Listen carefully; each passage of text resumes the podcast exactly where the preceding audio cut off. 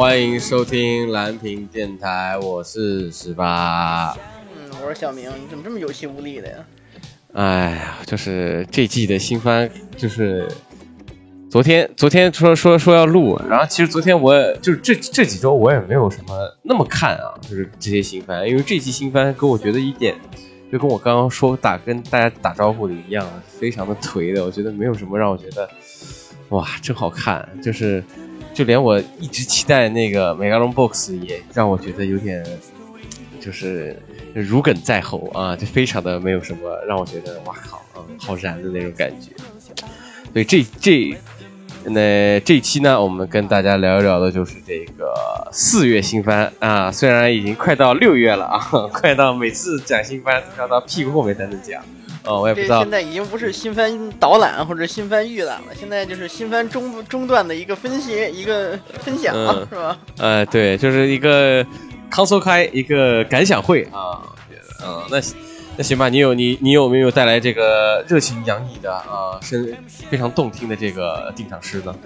随便说两句啊，嗯嗯，好嘞，嗯，哎，每一季新番我都曾满怀期待，前几集看完却都是夸夸被打脸，依旧没啥亮点，却仍旧还有点可圈可点。标准结构、商业准则，遵循着弱肉强食的法则，好不好看粉丝判断。到了魔法师的年纪，却已经没啥期盼。总是还能期待业界能够做出些许改变，第一个吃螃蟹的总是很是勇敢，但第一个喝牛奶的究竟对牛犯下了什么奇案？总要有所突破才能让动画片好看，业界从不需要二次元们拯救，只有自度，他人爱莫能助。哎呦，这个有点悲天悯人的感觉了啊！我我跟你越来越深刻了啊，观点一样，就是感觉这一季新番，嗯，我不还是那句话，我不觉得它它它不好看，我只是觉得它还是。跟往年相比吧，每一季好像都有那么一两部，我觉得哎，这个我可以拿出来给别人推荐推荐，啊，这一季就是哎没什么亮点。然后我自己反想一下，我能有什么能给那些没有情怀的人去推荐的，还真没有。有那么几部我觉得还不错，但都是那种需要一定的这个观看门槛的那种吧。嗯，慢慢复盘吧。行吧，那我们从这个周一月曜日，这个我们来讲一下这个月曜日啊，其实没有什么特别有意思的啊。突然有个大番，就是这个《至不灭的你》啊、呃，我看的是，就是他是那个是那个深之行的这个漫画，这这个作作家画画的吧，好像是我记得是。嗯，然后给我看的是就是没有什么。就大家说很很好看，很好看啊！但是我看的时候是让没有让我很有很高的代入感，就是我看了一我看了第二集的时候就已经觉得就是没有让我觉得想继续持续下看，就是很多太平平就是太平了，然后很多东西它的它的那个情绪又带的太多了，就导致它我觉得它的剧情流流动就是一点都不是很顺畅，就是老是在那。就是一个像一个像像一个像一个初中生一样，在那扭捏的在那边要哭不哭的感觉，我不知道你是看。哎呀，这个番我之前特别期待，我我是大概是上季还是上上季的时候，据说有这么一个新番的时候，我就直接在豆瓣上面点了，我想看，然后我很期待，但是我当时以为它是那种就是像火鸟一样，就包含了悲天悯人那种人人类文明的这么一个这个、哦、这个风情画，然后把人类文明的这种精神和人类文明这种薪火相传表现出来，就是一个客观的视点，有一个超自然能量，就像火鸟一样去观察这文明这种感觉，我给它的期待特别。但是呢，我看了第一集之后，我还觉得哎，可能挺好，这应该就是我能给大家推荐的这一季的这个新番了。我还觉得哎，他没有愧对我期待。但是从第二集开始，我就感觉就是第二集开始，他接触到那个叫什么呀？那个那个叫应该是原始文明的那个少女之后，我就发现他整个故事变成了一个就是。装古剧，就是一帮人穿着这个古装，然后做着现代人该做的事情，我很难跟这里边的人产生一个共情。我觉得如果说你要塑造一个真的很有这个人类文明风情画这样的视点吧，你的人物应该是很符合那个时代背景的。你就看火鸟里边那些人是吧，那些古人们虽然他们也有一些现代化的这个思想和行为，但他们整体上边是因为他们有一个纯粹的这个宏观叙事下的一种历史使命，或者说他们有自己的这个相对来说不那么刻板化的这个这个人物动机啊，或者说他们跟这个整个的这个核心就是追求永生，追求这个这个这个火鸟的这个这个这个。这个这个生命，或者说恢复这个人类文明，或者恢复他们自己的这个背负的东西，有了一定的这个人物的这个历史使命在，所以我感觉相对来说还比较能理解。但是呢，这种不灭的你这到现在为止大概是六集，这六集里面所有的人物都感觉特别小家子气，要么就是哎我想活下去，我不想成为祭品啊，要么就是哎我想救我的女儿，但是我没什么能力。要么就说，哎，我想，我想，我想到到山的那边、海的那边找一个新世界，呃，要不就是说，哎，我我我我我看到这个小姑娘特别可怜，我要救她。就是这些人的整个行为动机，我感觉没有真正让我感受到啊，那个时代的人应该怎么想，那个时代的人他们可能有自己愚昧的地方，有自己这个想不开的地方，或者说有自己在这种愚昧环境下突然觉醒的一种一种东西，反而让我感觉这些这个这这些东西，你搁在任何一个时代，甚至搁在现代依然成立。这是我觉得特别失望一点。还有就是男主的这个设定啊，就不不不是男主，就是这个这个你说是魔魔法生物，反正就是这这这个你就说说他是是头狼吧也好，他的设定一开始我就是我设想的就是一个很很客观的旁观者，或者说是那种就是在和人类交往中，但渐渐认识到了人类的感情，或者或者说是渐渐的就是能够对人类的这个意, 意识形态和人类历史发展有一丝见解或者有一丝感悟的这么一个东西，到现在来看，它只是一一味的被动接受。就除了它的人形人形态，就是第一集复刻的那个那个那个阿伊努也好，还是爱斯基摩少年的那个那那个那个脸之后，哎，长得还挺帅之外，我感觉很难让我觉得它在这个剧情当中有什么真实的推进效果。它就是不停的走，不停的遇到什么啊，尤其。啊，这这中断了啊，这剧透警告啊，也也没什么所谓，反正肯定都是剧透。到中断了，看到那个那个就是那那那个那个脸圆圆包子脸的那个小姑娘死的时候，我感觉这也太过于刻意了，突然一下就嘎嘣一下就没了。嗯，让我觉得，哎，你、哎、嗯，你知道有一部那个，我觉得它有正方向的一个，有一部是那个一部漫画，也是漫画改编的，是一个。是什么什么一个森林啊，就是一个机械人带着带着他带着一个人类女孩去去找找孩子的一个一个故事，叫什么来着我就忘了，你有印象吗？哎，我记得有一个，但那个好像是是是一个魔法世界观吧？对对，是一个魔法世界观。对，那个那个那个漫画，嗯，那个我觉得还可以。对，那个那个我觉得相对好一点，因为那个它主要是它它其实还是一个这个老老版的这种就是。嗯，中年大叔或者带带带带小萝莉，老女强心料嘛，就是两女强心料的感觉。但但他还他他更像那种带娃番，就是有那种就是带孩子那种，而且就是隐藏着这个孩子的身份。我觉得他的那个冲突营造的其实相对有点紧张，但是你这个，嗯，因为因为人类就灭绝了嘛，发现人类这个妖怪们就把人吃了。然后这个生命又又哎，我们我们好像做新番介绍的时候，一个就是从这个新番开始做的，我好像跟你聊过这个。但是你在看这部不灭你，我就感觉这个这个这个这个人就没什么没什么存在感，而且他感觉是他他的生命中就就几乎就是无敌的，没有什么能打到他，他只就是大家看他就感觉哎，你有这个能力是吧？你但是你没什么效果。那主角不够讨喜吧？我觉得就是很多就是。就是你像像学凌波丽一样，也也有他还是有一些情绪波动的嘛，就是说还是有一些他内部的在的。你就像像这部主主角的，让我觉得他的情绪波动或者是怎么样，就是很多刻画是一点都不讨喜的。就比如说他之前的生之行这样的，他很爱玩冲突关系，很爱玩这种就是两个人里面就是就哎纠结啊、爱恨纠结，两个人互相拧巴的那种状态，他还是有。但是我觉得。你在这么样一个大世界观、大世界观上，还是一种高中生的那种、那种扭捏在里头的话，让我觉得就是太扭捏了，让我觉得这种扭捏不会让我觉得非常的有共感吧，就是太过于细腻，细腻到有一种让我觉得。大可不必的感觉。对，而且这种扭捏更多的时候，并不是那种悲天悯人、对人类文明的一种关怀感。当然，可能第一集这个、这个、这个追求生存、追求我们这个家族或者是文明的延续，这个还有那么点儿。因为这一集我还是觉得还不错的啊，虽然是就一个一个男孩子和他的狗自说自话吧，但从第二集开始，这些人我就感觉真的就是装古片，就是你在那个那个年代下，你应该符合那个年代、那个年代或者是那个文化背景中人的所思所感，而不是就是很圣母的说，哎，我不应该让他去送死，哎，我不想死，我想活着。然后父母就是一村人都哭，我说，哎呀，不应该去死。就是迷信的人应该有一个迷信的样子，或者迷信的原始社会你应该怎么表现。应该是有自己的一套成熟的自洽的这个愚昧的世界观的，而不是就是全部都是用上现代人的思想去做这件事儿。如果你这样做的话，我们更多的时候就是只关注这个少女的命运，而这种少女的命运又缺失了这种世界观的合理性，又不会那么引人入胜啊，所以表现的不够。再接再厉吧，我希望他，毕竟他也是一个，也是一个不是一个非常年轻的一个这个漫画家了，希望他在之之后的这个作品里面呢，更加的去做一些比较宽大世界观嘛。毕竟可能他还是，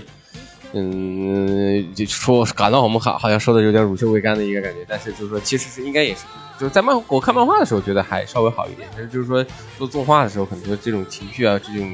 不管是阅读速度而言，就是感觉就是拖沓。然后不是很好，那我们就是在这个时候一点，然后后来就是说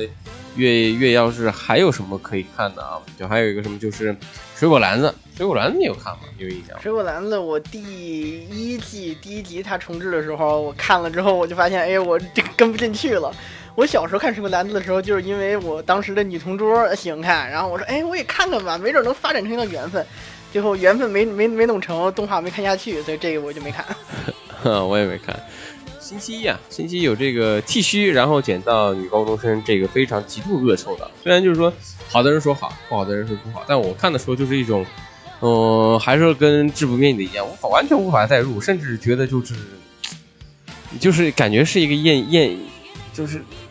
是一个艳女艳女作作家做出来的一个什么东西吧，就感觉好像太太过于把女生这种就是这种就是看了就容易被拳，然后就是被拳拳到死。你也，但是你拳的话也好。你全也行啊，但是就是你能也不恶臭，就是你要极度恶臭，那也那我们当一个恶臭片看，那也没有让我觉得很恶臭，就觉得那那这个片就是像我在就感觉一种非常温吞水的感觉、啊、我不知道你觉得这个番我看的时候，我是第一集我就是当成一个搞笑番在看的，因为我觉得你这个不就是又当又立，然后一个纯的这种意淫作品吗？如果说你真的说想把这个故事表现得特别好，让它有一种就是就是深邃的这种对这种家出少女的这个题材的这种思考的话，你完全不应该让男主女主那么轻易的就住进这个这个叫什么呀？住进男主家里边啊。然后你住进之后吧，然后你和其他人的这个这个这个这个这个观点不是不是，你和其他人的这个男主的其他后宫的相处吧，又明显有一种就是，哎，你之前对我爱答不理，现在我周围有一个女高中生住在旁边了，你现在高攀不起，这种感觉就让我觉得，呃，你这个玩意儿你想干嘛？你如果是真的说说说说说想想有这种社会题材的话，女主你应该是很快，就像那个我们之前说那个叫什么？呃，欢迎来到 N H K 一样，你应该可以就是把这个故事有一个更好的收尾，或者说女主的这个这个更早的开始铺垫，女主为什么会离开家，为什么跟男主在一起？结果呢，你就是浅尝辄止，就说，嗯，我离开家了，但是我总有一天会回去。那你为什么离开家呢？你也许你真的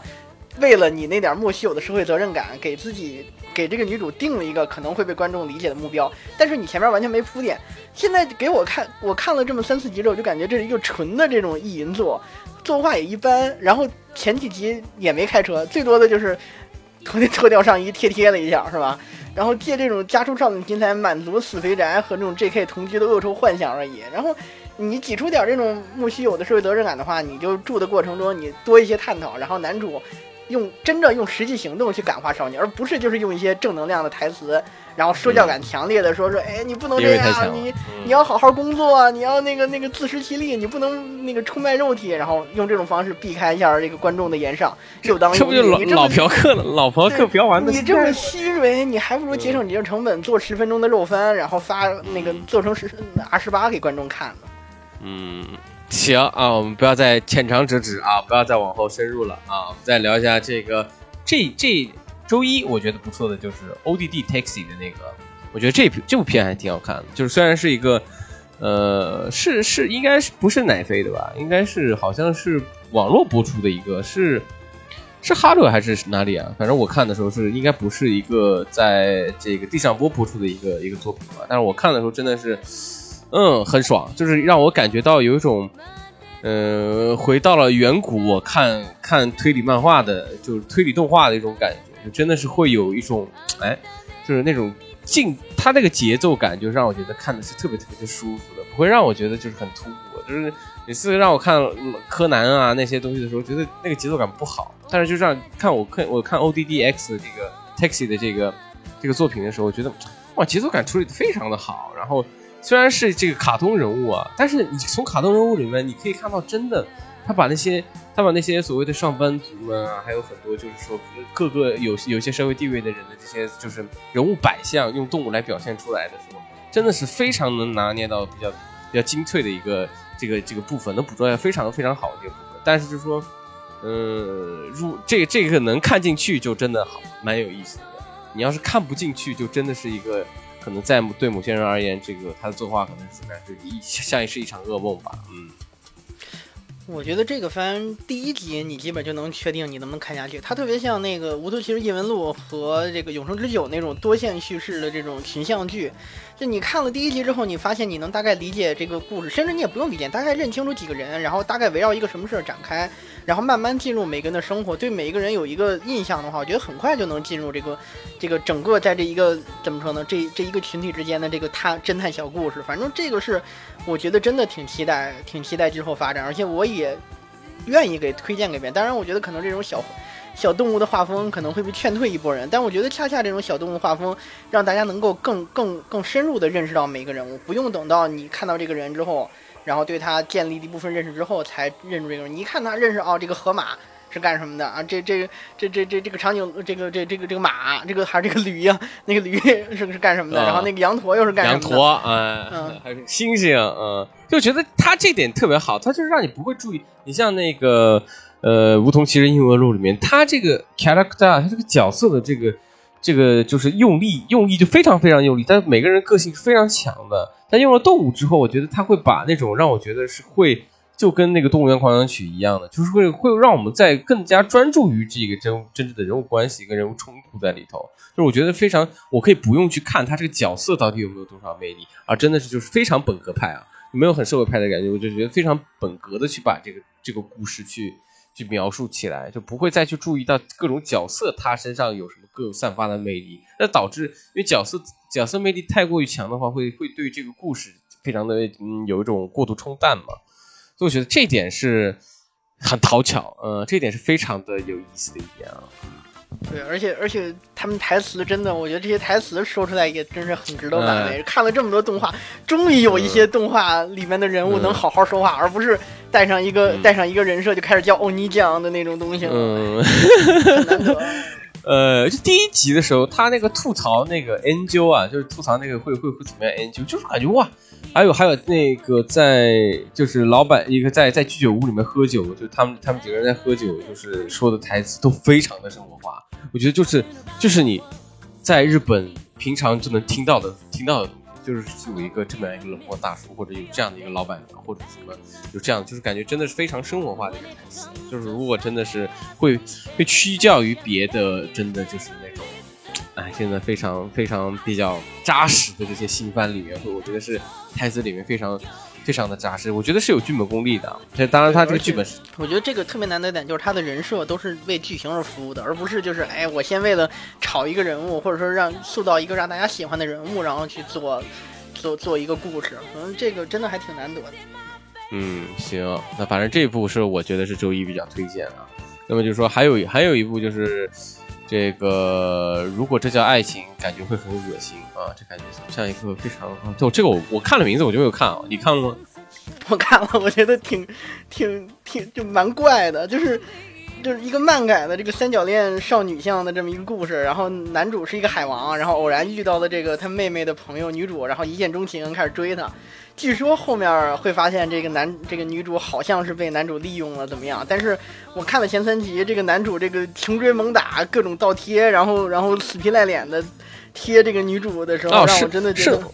是不是这个一个女孩到他家里面，我好像看了一眼，就是一个女，然后他哥哥然后过来说叫什么 kiss 啊，是不是这一番啊？对对对，然后这个、啊就是这番啊、哦，就是人外就是人前是一个高冷美男，然后人后遇到这个女主就变成了一个这个、嗯美男舔狗、哦、我说看的我真的特别奇怪、哦、就是你男主长得帅，你这套东西就不算是骚扰了吗？然后前两集还没进展到三角恋后是男主黑历史的过程，大家能看到一点男主可能以前是个海王，然后遇到真爱了，但是这种感觉虚假又无聊，然后这种烂俗小甜饼看的我直接就是在电脑前边这个脚趾抠出三室一厅，然后脸上就是地铁老头手机那种，就感觉就是就如果这叫做爱情确实挺让我感觉恶心的。行啊，这部不给大家推荐了啊，我们快速的进入这个周二，这个火药日，这火药日这个有这个转身史莱姆日记，关于我转身变成史莱姆这档事这个番外篇啊。那如果喜欢这个史莱姆转身史莱姆的这个同学看番外篇，应该我觉得因为第二季跳的太多了啊，就是第二季跳的简直是飞速在跳。如果就是说，而且我觉得史莱姆最好看的就是日常的这一部分，我觉得日常这部分确实就是有种养成类的，有点有点有点就是就是种种菜类的种菜类的这种番剧，就是让日常看我觉得没有什么问题啊、呃、你应该没看吧，你看了吗？没有，这个之前落了、嗯、就之后就没再看下去。哦、呃、然后还有一个是那个 iii icecrin 那个什么，那个我不知道，那个是那个是一个子供向的、嗯、就是一个一个一个小冰激凌的这种日常动画。我看第一集，这个其实亮点不多，但是唯一一点就是我发现它的这个 三 D 制作部分大部分都是国人的这个这个这个员工，让我就感觉作为一个在日华人，我感觉到相对的有一丝激动和期待啊，这个能见证华人动画实力的崛起还是很欣慰的。当然了，如果如果如果这个 C G 制作是是是是越南人的话，当然也可能性不高，越南人或者越南人也不用汉字，应该就是国人啊，很很很很很很自豪，嗯嗯嗯嗯，行，那还有这这星期二应该是比较呃掏钱的啊，我没有说票价好，就是扰乱了啊。你我觉得我觉得像你这个喜欢盖尔加朵的一个一个男人，我觉得应该应该还蛮喜欢扰乱的。对，我觉得扰乱可以跟上这个上一季上一个那个猩红 Mass Ride 一起聊。扰乱一开始我特别喜欢，就这种秘密组织、女团和妖怪战斗。而且从第一集来看，它第一集虽然展展开很常规，但是它确实比这个这个前刚才说到这个猩红看起来好那么一点，因为它的展开至少是合情合理，而且它的冲突不是那么浅尝辄止的。嗯，但是你作为这个作品上来说呢，你的这个叙事氛围、人物塑造。呃，还有你如果是大姐姐们，你的这种就是像你说像黑胶一样有这种这个性感的战斗，或者是相当的这种这这种这种这种人物形象，我觉得挺好。但是现在我看了看了这么集之后，我感觉更多的时候就是，所以我觉得如果他跟星空在一起的话，就这两个这种就是基本上都是大正或者说是这个明治维新时期的这种就是妖怪战斗原创番嘛。我感觉这两个虽然都很对我的电波，但是看起来的话呢，都有一个共同的毛病，就是它的这个成本稍微有点低，所以导致它的这个战斗场景设置的不足，然后背景也不是那么那么明显。就是你如果说这种战斗番，你要么你就画的好看一点，要么就是人设立住。但这两个，一个大姐姐们感觉打的打的不好看，而且人设的这个特征也不是特别明显。另外一个就是穿着军装，然后这几个吸血鬼就过分的。你说它美型吧也不够美型，它的这个战斗战斗画面呢也过于那个拖泥带水，然后这种情感的塑造呢也很稀松平常。就这两番都是我一开始还比较期待，但是看完之后相对来说，呃，及格上下左右吧。啊、嗯呃，及格，也就是说你现在看也是你也是看到这个第六集左右。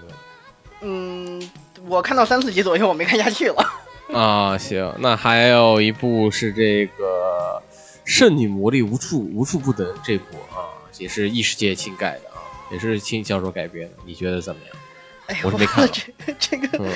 我跟你说，这个就是一个这个轻松轻改的穿越异世界放傲天故事，然后画风呢就特别老气，然后就是就是过过去之后就明显就是那个穿越过之后，在一个这个。中国也好，或者说是这种充满美男子的这个国度当中，然后想要拯救这个世界。从第第一集和这个前几集来看，这个明显就有已经有这个发展成异后宫的这个这个趋向了。然后，而且像女主这种魔力无限的主角看起来很强，然后男主男主们特别绅士的说：“哦，你可能不是剩女，因为因为大他们可能觉得剩女应该是年轻漂亮小姑娘。”然后俩俩女生一块穿越的嘛。他看这个、嗯、这个女主是个中。这个中青年职业女性嘛，可能可能这个这个戴着有色眼镜识人，就没把她当回事儿。但是呢，渐渐就发现女主的这个魔力无限了。按道理，这个魔力无限啊，有特殊能力，而且看起来一、一、一那个一穷二白的这种傻白甜，早就变成这个棍勇棍勇第一周目被疯狂利用，有可能被玩坏了。但是呢，你这次穿越到异世界，全都是彬彬有礼的美男子，啊，这个，而且呢，看起来大家就是就是特别悠闲，一会儿做实验，一会儿泡妞。你这个你这个世界能有密室危机，我是真看不出来。而且你这么圣母，丝毫没有这种。这种这种为了拯救世界不择手段那种精神，你们这国家不灭亡真天理不容。哇，你这个吐挺狠的。那行吧，那我们直接进入这个主要日啊，主要日就周三啊、呃，这个周三应该是比较牛逼的，应该是这个就之前的七大罪我们就不提了，七大罪一直在有。然后黑塔利亚，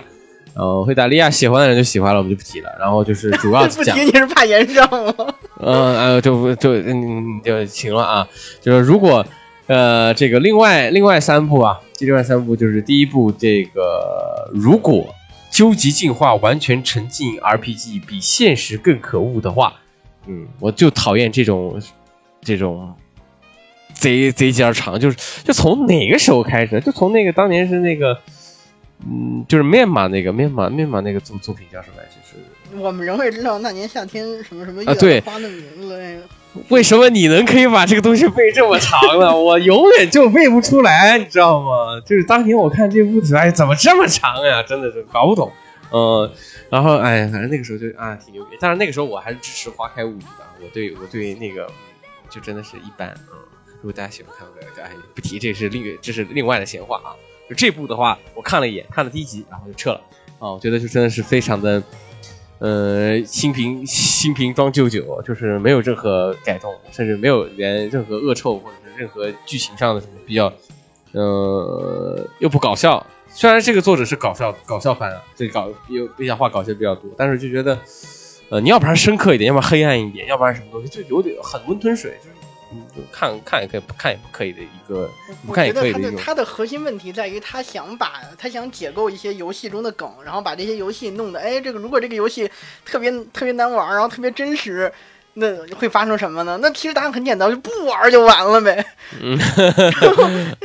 就是你把这个游戏弄得这么屎，那那都是一个游戏了，我直接把它关掉就好了。所以你的所有搞笑效果，在这种核心的这种世界观结构的巅峰面前就，就就很难立得住，所以就看起来就很奇怪。然后就就让我觉得，就男主也特矫情，你玩的这么屎了，你都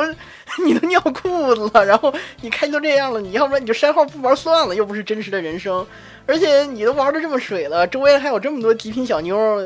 以这样那样原因跟在周周围，我就感觉极度的就是，你后宫也不能后宫的这么明显吧？任何一个有社会阅历或者说玩游戏玩的比较多人都会觉得，你直接关机是吧？拔网线就完了，所以嗯，挺没劲的。你还不如直接对，你还不如直接改成穿越到游戏里边，可能这个这个设定能够就古傲，那就那就古傲天了呗，嗯，就古傲天。我觉得异世界真的，唉。就是少点吧啊，然后还有一部这个，呃，青梅竹马绝对不不会输的恋爱喜剧哦，呃，就是没有意思，嗯、呃，就是我这么一个爱看爱看这种恋爱番的一个人，就觉得还没有意思，就是真的是套路，然后加上又真的是，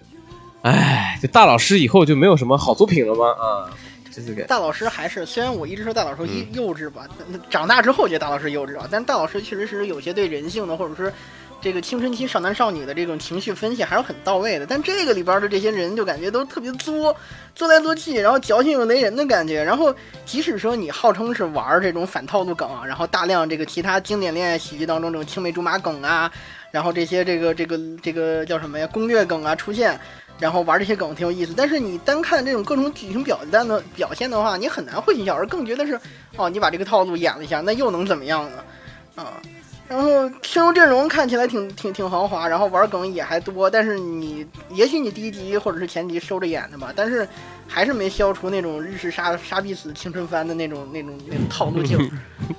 杀必死，你这个你这个从哪学的哇？太搞笑了。是是萨比斯吗？那个啊，萨比斯啊，啊，萨比斯啊，了啊了解，嗯，好的。那么在周三的这个我主推的一部啊，就是剩最后一部，就是《本田小狼与我》。哎，这真的是我看就是很开心啊，就不知道为什么就就是有种看那种就是呃 YouTube 上面有一些这个就是搭帐篷啊，就是户外视频的一种感觉，让我看就是啊，就是你不用动脑子，你就就可以，反正就是一个一个少女骑着一个老土的就爷爷辈的一个摩托车，就是各种逛逛来逛去，这种就让我觉得，嗯，就挺好的，嗯，就是不要，就是不用描写那么多，就是这个每每每每集就是有什么故事，就是要达成什么样的目的啊，这事就结束了。我觉得这种感觉倒是我觉得是一种另类的志向啊，加上它的画风也是我觉得非常的，我觉得舒服的一点吧。虽然它里面那个 三 D 用的也是比较多，但是它里面的分镜什么之类的，我觉得还是，嗯，玩的玩哎玩的还挺好的，玩的挺安静，这种很这种什么另类新星番吧啊。没有这个番我看的时候，我是真的还特别惊喜。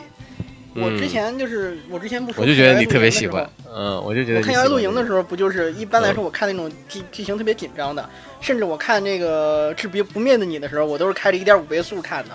但是《摇曳露营》和《本田小狼与我》这两个就是其实画面很恬静，而且节奏很慢的作品，但我都是一倍速看的。我觉得它真的很很难得的点就是我我一直觉得像《青云少女》这一系列的这个萌化。小女孩干点什么事儿的番的精神续作，不应该是现在很多方文社也好啊，还有一些这个这个这个这个萌系作品表现那样，就是卖人设啊，几个少女啊，这个是家里有钱的大小姐，这个是傲娇，而是我们虽然我们玩闹，虽然我们不怎么努力，但是我们真的是在干一件事儿。我们要么是组乐组乐队，要么吹上低音号，要么出去露营，或者要么就是像这种我开个摩托车认识一个朋友。我们不是可以玩是吧，你可以不努力，但是你真的你得做点事儿，而不是弄几个人设在那儿在那儿根本不干你这个这个主主业。然后嗯我我我觉得我觉得是是我们我们越来越追求，你知道吗，就是你要不然剧情要特别刺激，要不然像本田小狼或者是像我们之前我们在上那个 Subculture 讲的课一样的，就是这个就是老那个那个那那个教授也自己说，就是说他也意想不到《青音少女》这种东西也会就是非常的成功啊！就我觉得他是就像本田小狼一样的，就是贴切生活吧。我觉得他能够过度的，就是能跟你的生活中很多事情可以吻合，或者是他真正的就是说对生活的一些东西是是比较写实的阐释的时候，我反倒我们会觉得这些东西是好看的。就可能也是我们因为我们就是恶臭恶臭了太多年了，需要这种东西来来疗愈一下自己。我觉得这种这这个占很大一个要素啊，我觉得啊。我刚想说，他的原作漫画当中有好多这个这个小熊、嗯、这个女主洗澡的镜头画面，然后呢，他这个他动画的时候很巧妙的把这些没没必要的傻傻逼词给给剔除掉、嗯，这就是我觉得你动画人其实是明白的，就是你期待业界能做出改变，其实他们已经有些地方他能判断出来，这种东西我觉得肯定像像以前的作者或者说是没什么脑子的这个制作人就哎弄过来让观众喜欢，但是。这个其实跟他整个的这种叫什么呀，节奏缓慢的沉闷，但是反而让我们觉得哎，骑骑摩托车真的真开心呢、啊。这么一个故事产生一个美美妙的契合，就是我的生活很无聊，但是我骑摩托车真的很开心，而且这种开心是在其他的这种沉闷的范围当中唯一的这样一种，哎呀，风吹着我，然后骑着小摩托车哪儿都能去这种快乐，哎呀，这个衬托出来的。就小小的达成感也是非常非常的，就是说，比如说买个镜子啊，就修个东西啊，什么东西就觉得。哎，就生活也就也就这样嘛。嗯，我们的观众在这里面是和这个女主一起成长的。我们一开始对摩托车可能不是爱好者，知道也不多，但是女主也是一个从零开始，一点点起步，然后这种慢慢的学习范范围内，不是那种生硬的灌输给你说，哎，我教给你这个摩托车应该怎么样，怎么怎么样，出一个画中画或者出一个小剧场或者打上字幕，而是女主也是个小白，女主慢慢去认识，然后在这种缓慢的氛围里面，观众也同样学会了这一点。这种达成感真的是我觉得一般作品很难。给你这种完美的这种契合的这种情绪体现和达成感。嗯，我觉得这个是应该是一个真的是一个比较可以稍微舒服一点可以看下去的作品啊。我觉得会是，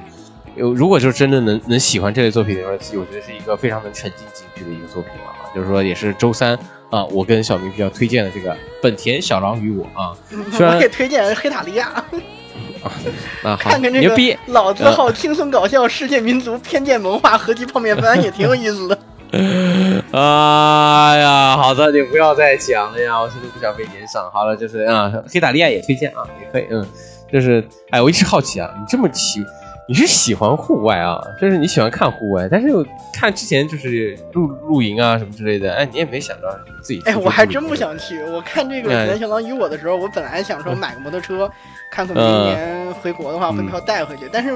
我想想，我回国也不骑摩托车，回家有车开多好啊！我干嘛还骑摩托车呀？我感觉这种东西就是就是看了看干瘾。嗯、就是很多朋友，嗯、我好多朋友看园露营说，哎，想去露营，想出去玩。我想了想。你在国内出去玩儿，这不就是驴友吗？有什么可那什么的，还得带瓶水，还得还得藏两瓶水，免得被人发现。那哎你哎哎哎你你过了，你过了，你不要把这种时事新闻塞进去好不好？我天哪，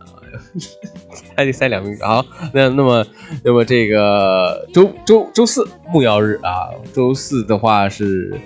周四，我特别第一个特别想讲的是这个 S D。高达高达世界群英集啊，这个是我童年的一部非常我喜欢的一个，就是童年我买高达，因为童年买高达的时候，你像敢达欧啊，或者或者是这个就是 Sage 之类的这些都作品作品啊，就这些作品出来的这些呃高达特别贵，然后中间但是又喜欢拼，我喜欢拼什么东西，哎，买不了那么多钱，但是这个 S D 敢呃 S D 高达世界这个群英传啊，就是非常的便宜，十五块钱就能买到一个盗版的一个这个作品啊，然后就是拼拼拼拼完 一, 一组嘛，其实挺开心的啊。我不知道你看了没有，反正我看就是让我那我看的时候，我觉得就是真的是一个非常回顾童年的啊，就是大家如果喜欢看的话啊，如果就是说喜欢对这个，哎我你这么喜欢三三啊，那好像是也不算三国。这个这个应该算是那种，嗯、我我自己觉得它应该像那种集换式卡牌游戏吧，它不是那种就是像传统机甲番那样，就是和高达传统作品那样，就是有政治斗争，然后有这种外交文化这种吧。那没有没有没有没有没有什么都没有，哎，反正就打打斗斗挺好，打牌开心，就是、嗯，呃、就就这种这种事情啊、呃。然后后来的话，这部这周四的话比较有比较牛逼的是这个《通灵王》，《通灵王》你有看吗？通灵王，哎呦，通灵王我看的都跟笑喇了。啊啊！通灵王，我我因为我小时候特别喜欢通灵王，然后通灵王算是我、嗯、这个也算是我早期这个动画作品的这种启蒙作品，反正我觉得还、啊、笑喇我还挺期待。然后我看的时候我就觉得这是什么呀？嗯、然后。你是什么看看小手过来的吗？还是说就是不是？我一开始我还真的还比较期待，虽然说有这个《博人传》的这个前车之鉴吧，我觉得哎，可能可能不会那么好看吧。但是我想了想，哎，声优找的就是原来的，而且这只是一个简简单单的重置，你就照着原来的拍，嗯、是吧？作为一个画面的这种这种提升，我觉得应该都是可以的吧。嗯、谁想到啊？谁想到啊？整个这个故事就变得，嗯、呃，怎么说呢？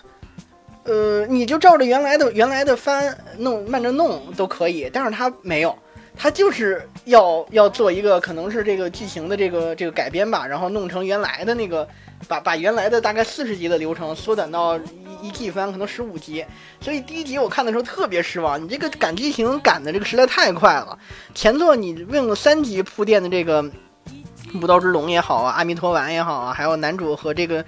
那个小包子脸之间的关系是吧？还有人物动机都被一笔带过，甚至很很重要的人物或者剧情都被删除。当年的很多这种慢慢的这个展现给你的这种感动点完全消失。呃，不知道原作的话，看这个看这一集，第一集就是一中二的小故事啊。然后你甚至说借鉴这个设定，就是就是转把这个传统的这种就是你算是主仆也好，或者说是这种利用灵魂战斗这镇魂街，我觉得都甩好几条街。你这看的时候我就直接想，求求投资人们别重置经典老番了吧，这没意思。你还不让我把这个当年的美好回忆留在记忆当中呢？嗯嗯嗯嗯，那那行吧，我没看啊，就是那这部也是不是推荐的。那这部周四里边还有另外一部比较霸权的，就是《异世界魔王与召唤少女的奴隶》。魔术啊、呃，贝塔，阿尔法还是贝塔，不知道啊，反正是没看，我就没看，直接跳过，因为我觉得这画风一点也不感兴趣。哎，这个画风其实还可以，画风都是那种美少女，但是它是一个纯后宫番，真的是纯纯异世界多条后宫番，然后而且是个续作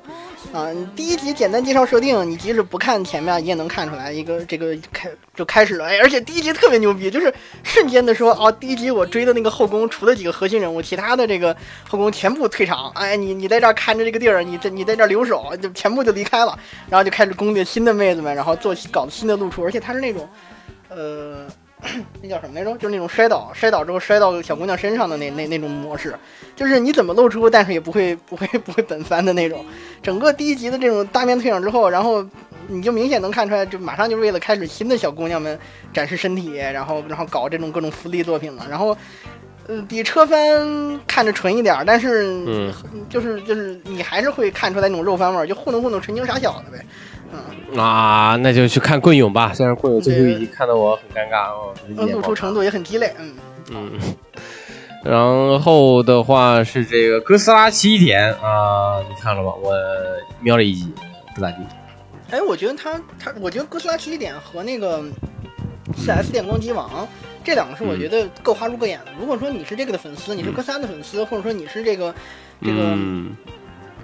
传统的特摄机甲战斗番的这种粉丝的话，这两个其实还挺对你们胃口的啊。哎，哥斯拉，哥斯拉那个也没有之前哥斯拉做剧场版那那批来的来的酷啊。这个哥斯拉，对这个、嗯、这个感觉，它一开始更像那种就是就是慢慢解谜，就是哎哥斯拉要来了，嗯、哥斯拉要来了。但是哥斯拉，我现在看到第五集还没出来，哥斯拉还没来。然后还没来呢，对，而且人物的话，因为它台词密度太高，所以叙事的线也太多，所以看起来就是没有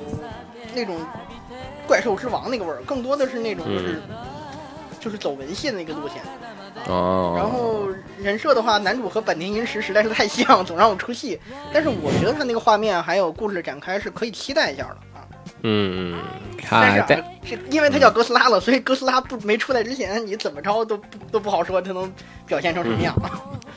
第六集还不出来，真的这个啊，反正我已经不打算看了。还有的这另外的两，还另外的三部吧，就是简约简约带过一下吧。就是这个佐贺偶像是传奇为这个卷土重来啊，你有什么意见吗？啊，这个第一集，哎，这个我第上第一季我是特别喜欢的啊。这，但是我觉得他第二季开始，他失去了一点第一季的那种核心命题点，因为第一季的时候他是那个制作人说说我要做一个不一样的偶像番，就是偶像们全变成变成僵尸。然后第一季特别让我感动的点，或者说让我觉得精彩点，是它有一种关公战秦琼的这种历史集合美感，就是各个时代的偶像作为这个僵尸复活之后，然后一起办演唱会，然后每前前一段每一集都有一个。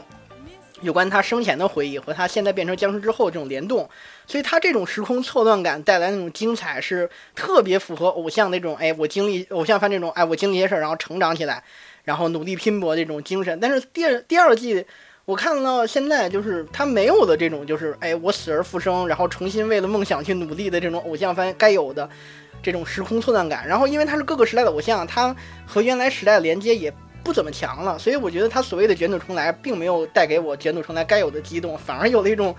僵尸僵而不死的这种赖皮感。然后歌也没有上一季好听，然后故事也没有原来那种傻屌脱线然后关公战秦琼的偶像的魅力，但是还姑且还可以看一看啊，毕竟这一个在二次元圈里边还是热热议度挺高的。但是确实我觉得从梗，不论是梗的角度还是惊喜的角度，确实不如上一季。嗯，然后还有这个后宫番是这个真的声优标签啊，但是就是群像，但是我看了觉得这画风真的就是太水了。他第一集的这个动作场景做的还不错，但是我刚才听你说后宫番的时候，我第一眼听成后宫番，哎，我说哎这就是个后宫番嘛，男性后宫番，体操少年男团是不是这种豪华？这明显就是你形象作品嘛。呃，第一集看了之后，他那个体操动作我还专门剪了一小段，然后感觉确实还行，作画动作作画还是可以的。然后但是呢，哦、确实、嗯，确实我作为一个这么一个恶臭的这个中老年男性，我确实欣赏不来啊。然后捎带手机提一嘴，还有那个什么 fly 蓝丸让我来帮助你的心也一样，这真是欣欣赏不来，太太奇怪了。行，那我们直接进入这个金曜日，呃，就是四月之前的转身蜘蛛又怎样，还有哆啦 A 梦、蜡笔小新、宠物小精灵，我们就跳舞一下。然后就是这个妖怪手表啊，你肯定没看。对。呃，然后灼热的卡巴，呃，灼热灼热卡巴迪，灼热卡巴迪真的是，这太太精肉了。你你你，反正看的我就我对这个那个卡波迪，我觉得在这个日本人呢，我有几个日本朋友倒是看这个，但是呢，嗯、我觉得这个就没有球的橄榄球，而且你这种筋肉的话，嗯、热血力度，嗯、前两集我们觉得他不是那种肌肌肉朋克，像那个刃牙那种，哎，我我因为我强，所以我什么都能干到那种，而就是刃牙可还行、啊，对你反而是走写实套路。你要是肌肉男，你就给我点梦想，你就是一拳打通地球的那种热血澎湃，给我来看看。但是你还走这种钢剑朴实，我就觉得、嗯、有点太暴暴殄你这个设定的天物了。虽然这个设定你也也挺不现实的。那行吧，那还有一个是这个烧窑的话也要马克杯啊、哦，我直接没有看，你有看吗？呃，这个我看了，但是这个我觉得就是那种二次元少女干啥都能，然后烧窑捏陶照样能成个社团那种故事，就是女主有点天赋，然后他妈好像挺挺强的，然后过来之后，这个这个进进入社团之后，朋友们都说，哎，这这东西挺好啊，然后这个女主直接来的，哎，这我妈弄的，反正就让我有一种哎。这又是一个世家子弟，然后这种感觉，反正就是让我很难进入。而且同样是少女番吧，我觉得，呃，同类型作品过于太多，而且这个里边这几个姑娘，老实说，这个画风没不是我能欣赏得了的这种画风，所以看的三四集就没看下去。嗯，好嘞。那么还有一个，这个我觉得你应该也没有看的，这个《新干线变形机器人》没有。哎，这就是以前那个火车侠，你不知道吗？啊，是吗？我我我猜到了，因为它叫新干线，嗯、又叫变形，还机器人。但是铁胆火车侠，嗯，应该是铁胆，应应应该是铁胆火车侠那个那个那个，对对对，就是铁胆火车侠，就是就是那那那那那那套子走的，但是就是有那嗯，不是那么变形了，就是有那个那个车头只是变成一个胸甲部分了，然后真的会有、啊、变形都没有了，那你这有什么可看的？不是不是有变形，它那个变形是就是说它就有点蛮蛮高达高达感蛮强，就是真的是有头了，它不像那个之前我们那个呃那个车头就是人头的那个概念，就是没有没有铁胆火车侠之前的那种风貌。然后还有这个真白之音啊、嗯，这个你有你有想法吗？真白之音这种漫改音乐成长番啊，我觉得，嗯，如果说你想要让观众带入的话，第一集你得让观众很深刻的产生共情。但是第一集的时候，我就感觉这个人就怎么这么矫情、啊？你突然就不，他爷爷也是突然就不让他弹琴了，然后突然就离家出走，就整个故事展开特别迷，然后突然就借借借宿在这个东京的这种大姐姐家里边，然后突然就就大姐姐要就就就就要分手，然后突然他就要赶出去了。第一集就让我觉得印象特别不好，但是后面开始就进入常规的套路。哎，男主有一个大歌星，还有大企业家的妈，然后这这妈还真我还挺喜欢的，嗯，是我的类型。嗯，如果有这样的大姐姐，谁谁问你？然后然后然后介介绍进学校，然后进入社团，然后搞得开始很常规，因为他第一集实在这些人物太迷了，而且到后期第一集这些第一集出现的这几个我以为的主要人物就是。这个借助大姐姐还有大姐姐的男朋友都都没了，然后我觉得你可从第二集看也一样，反正第二集开始，你虽然人物动机和故事展开不成迷了，但是反而又太套路了，整个故事就让我觉得三味线挺好听的，你可以听听听听里边的歌，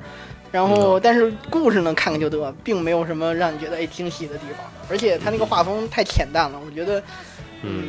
你不能说它成本低，但是反正我觉得作为动画来说，看着就跟静止画似的。嗯，丰田应该喜欢吧？为什么呀？为什么？为什么？三味线嘛，就是他们他们家乡的地方嘛。我不说了，不说了。那个，然后这个比较比较热门的、啊、这个《杰森有难使用者》啊，《入秋》，还有这个《蔚蓝倒影》呃，这两部真的、嗯、也不是我的菜。就没有看这两个也不我的菜，但是《蔚蓝倒影》我估计看了一下，因为一开始我看人设图的时候、嗯，特别像我曾经特别喜欢的一个画师叫 T O N Y 大神。哦哦，知道就对了啊，咱们这个就不、哦、不细说了。嗯，但是这个美少女战士这种设定实在是太烂俗了，嗯、而且它这个画风实在是穷疯了的那种。嗯，线简直就是就是细线，因为我感觉那种细线版现在就完全不是非常流行的一种。风格了啊，然后然后就说你整个美少女的她这个所谓的人物设计也真的是，就是你放在八十年可能八十年代稍微制作好一点，比这这部都还可以啊，就真的我觉得是一个嗯，是不是洗钱做呢？嗯，然后一般，然后人设画面又实在是太、嗯、太流水线了，就真不是流水线，就是就是明显看着就没走心，而且不好看反正、嗯。然后还有。这个周五的最后一部作品就是 S S 四 S 这个后面怎么念？不会了，翻译成电光机王就算了。啊、好的，电光机王啊，好的，电啊、嗯，对，就是 D N I Zone 嘛。然后嗯，我看了第一集，嗯，就把我看傻了，我就觉得操，这是什么东西？嗯，就是原来嗯，就是就是我非常不喜欢的，嗯，就是感觉是就不就是那个这个这个就恐龙战士嘛，恐恐龙战队嘛，我天。就是让我觉得恐龙战队动画版，然后我这么跟你说吧，它虽然是恐龙战队，嗯、但是恐龙战队是动画版，但是它确实是有情怀的，而且有这个上一个做这个 四 S 古迪特的成功之后，它这一做的人设继承了原来的，因为小姑娘小小的们、嗯、看着其实真的很很好看，画面很好看，而且嗯，画面真的还不错，画面也还行，嗯、但是它特别让我不满一点、嗯、就是。这些人感觉打架拯救世界，或者说怪兽和人类的冲突就跟玩闹一样，就是我们两组人互相打着玩就是你们到底在背负什么在战斗？嗯、恐龙战队好歹拯救世界，你们感觉就是就是两拨人打着玩、嗯、然后也没，当然你也可以说说，如果渲染过度渲染悲情，渲染这个人人人人和怪兽的战争，或者什么侵略世界的太太太太太黑暗，或者说不是你的风格。嗯、但是如果你都没什么，你这种东西都不渲染的话，你到底为什么打呀？就是。行为艺术吗？行，那你这部算是推荐吧。我觉得它配色，它机甲的配色让我觉得真的很很玩具。你说不觉得玩具感很强吗？就感觉是为了卖卖卖卖玩具来的吧？太嗯太销售意识冲，就是感觉太太想把这个东西卖出，就是玩具番，感觉有玩具番的感觉。嗯，我倒觉得，如果说你就是看个画面的话，嗯、或者说看个人设、啊，看个小姑娘小小的嘛，然后在这种战斗当中培养自己的羁绊，嗯、或者是面对自己的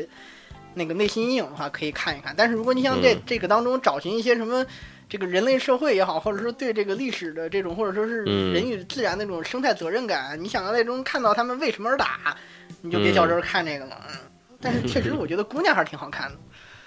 行，为了看姑娘，我们可以去看这个《D N I Zone》啊。然后我们到了周六。这个周六这个稍微啊稍微有点比较不错了，我们先把这个比较这个没啥意思先淘汰掉，就比如说这个东京妈盲鸡万字复仇者啊，这个你看了吧？我没有看，哎，这个我看了，而且这个啊，我看了我看了第一集的先行之后，我对这个题材很感兴趣，我还专门把漫画全都补了。啊！我靠，这么屌！这这这好看吗？真的，我看我听这名字就太推荐了。漫画特别，嗯、就是漫画还是挺燃的，我还挺喜欢这个漫画的。但是呢，漫画是那种经不起细琢磨的，这个我就耗费长篇时间说说啊。因为这个这个我还真的还挺，就是动画咱先说啊，动画特别难看，动画作画崩了一批，然后整个人也没有漫画当中那个热血少热血不良少年仿佛当年那个热血高校那个劲儿了。它是一个讲那个。洋气，呃，说难听点就是小混混，是这个这个不上学的社会社会二流他们的故事。但是呢，日本日本它是有这种暴走族文化的嘛，所以说它的这个这个不良少年们是很有热血精神的。它漫画原作，我就结合漫画原作说啊，它的漫画原作真的还挺有意思的。它讲的是这个这个不良少年们多年以后成长变成了一个那个坏组织，然后当年他们曾经的一个朋友，然后不不数次的穿越时空回去，想要拯救，本来是为了拯救女朋友。但是在整个过程中认识了这个不良少年道上大哥越，越越越认识越多，以后导致每次穿越回去都虽然都失败，但是每次都人是越救越多。今天救这个大哥，明天救那个大哥，然后救了大概好好多次也没救成来，而且这个人还是越越救越多，小弟也是越收越多。从一开始入场的时候，一开一开始剧情刚开始的时候，他是一个这个一事无成的中年，呃，青中年吧，中青年这个二流的社会闲散人员，但是渐渐混，渐渐一步一步混的都是这个小弟遍地，然后道上人都认识了。但是呢，我你无数次拯救这么多，大家也能看出来的，江湖上少不了风风雨雨，你还不如就是小时候就直接劝他们好好学习，别让他们沾惹江湖这点事儿了，就没有后面这种这个乱七八糟的事儿了。但是呢，他作品传递出这种这个不良少年的赞歌，就是忠诚、义气和勇气的赞歌，确实还是挺有意思的。但是呢，他多少还还有一点鬼子这个这个极限性，就是你再拯救这么多，是吧？劝人向善就完了呗，你别说天天喊着这个要拯救那个拯救，而且我拯救完拯救去还都是也没什么布局，全都是靠义气，靠我不能输，靠我能能扛能扛揍，然后来表现，就整的就很俗。但是呢，漫画还是可以看一看的，就是你单纯的如果能被这种不良少年的精神感动，而且你喜欢这个热血高校，这一系列这个曾经这个七八十年代特别火的这种不良少年作品的话，我觉得可以取其精华取其糟粕的看一看。但是呢，动画是真的不推荐，因为动画它作画实在是太烂了，而且节奏你节奏是缓慢，我觉得节故事剧情的节奏还是还是相对可以，但是它的画面节奏实在是太慢了，根本没有那种就是突然出现的敌人，然后我冒死冲上去救我的兄弟的那种热血感，啊，反正就挺失望的吧。嗯，好的。那么这个之之是这个卡片战斗先导者啊，嗯，这个你肯定没有看啊，我是看打牌番。嗯呃，就是我就特别喜欢看打牌番啊，就没有意思啊，不用看了啊，就买牌的买牌吧啊，就不用去追这个东西了啊。如果如果喜欢看也可以看，跟跟游戏王一样。然后还有的就是这个。呃，影宅啊，我觉得影宅可能会不会对你有胃口？那我觉得影宅让我看就是古董玄虚，主要就是还是没什么太太大意思啊。影宅，我是觉得这种就是叫什么呀？不不对称对抗，或者说你逐渐揭露世界真相这种故事，你很容易爆死。所以到现在为止，我很怕他会爆死。当然，我觉得从这一季来看，他肯定是要往长线发展，因为他画面能看出他他他很下得去，很下得手，下狠手了。钱是不差的，而且人设呀、动作呀什么都都都都在优秀线上边，所以比较让我担心它的剧情会不会好看。如果说我觉得它 boss 的几率可能会高一点，但是呢，排除掉它这个 boss 的可能，还有它这种不对称的这个对抗，但是它节奏特别缓慢。到第六集为止，它还是没有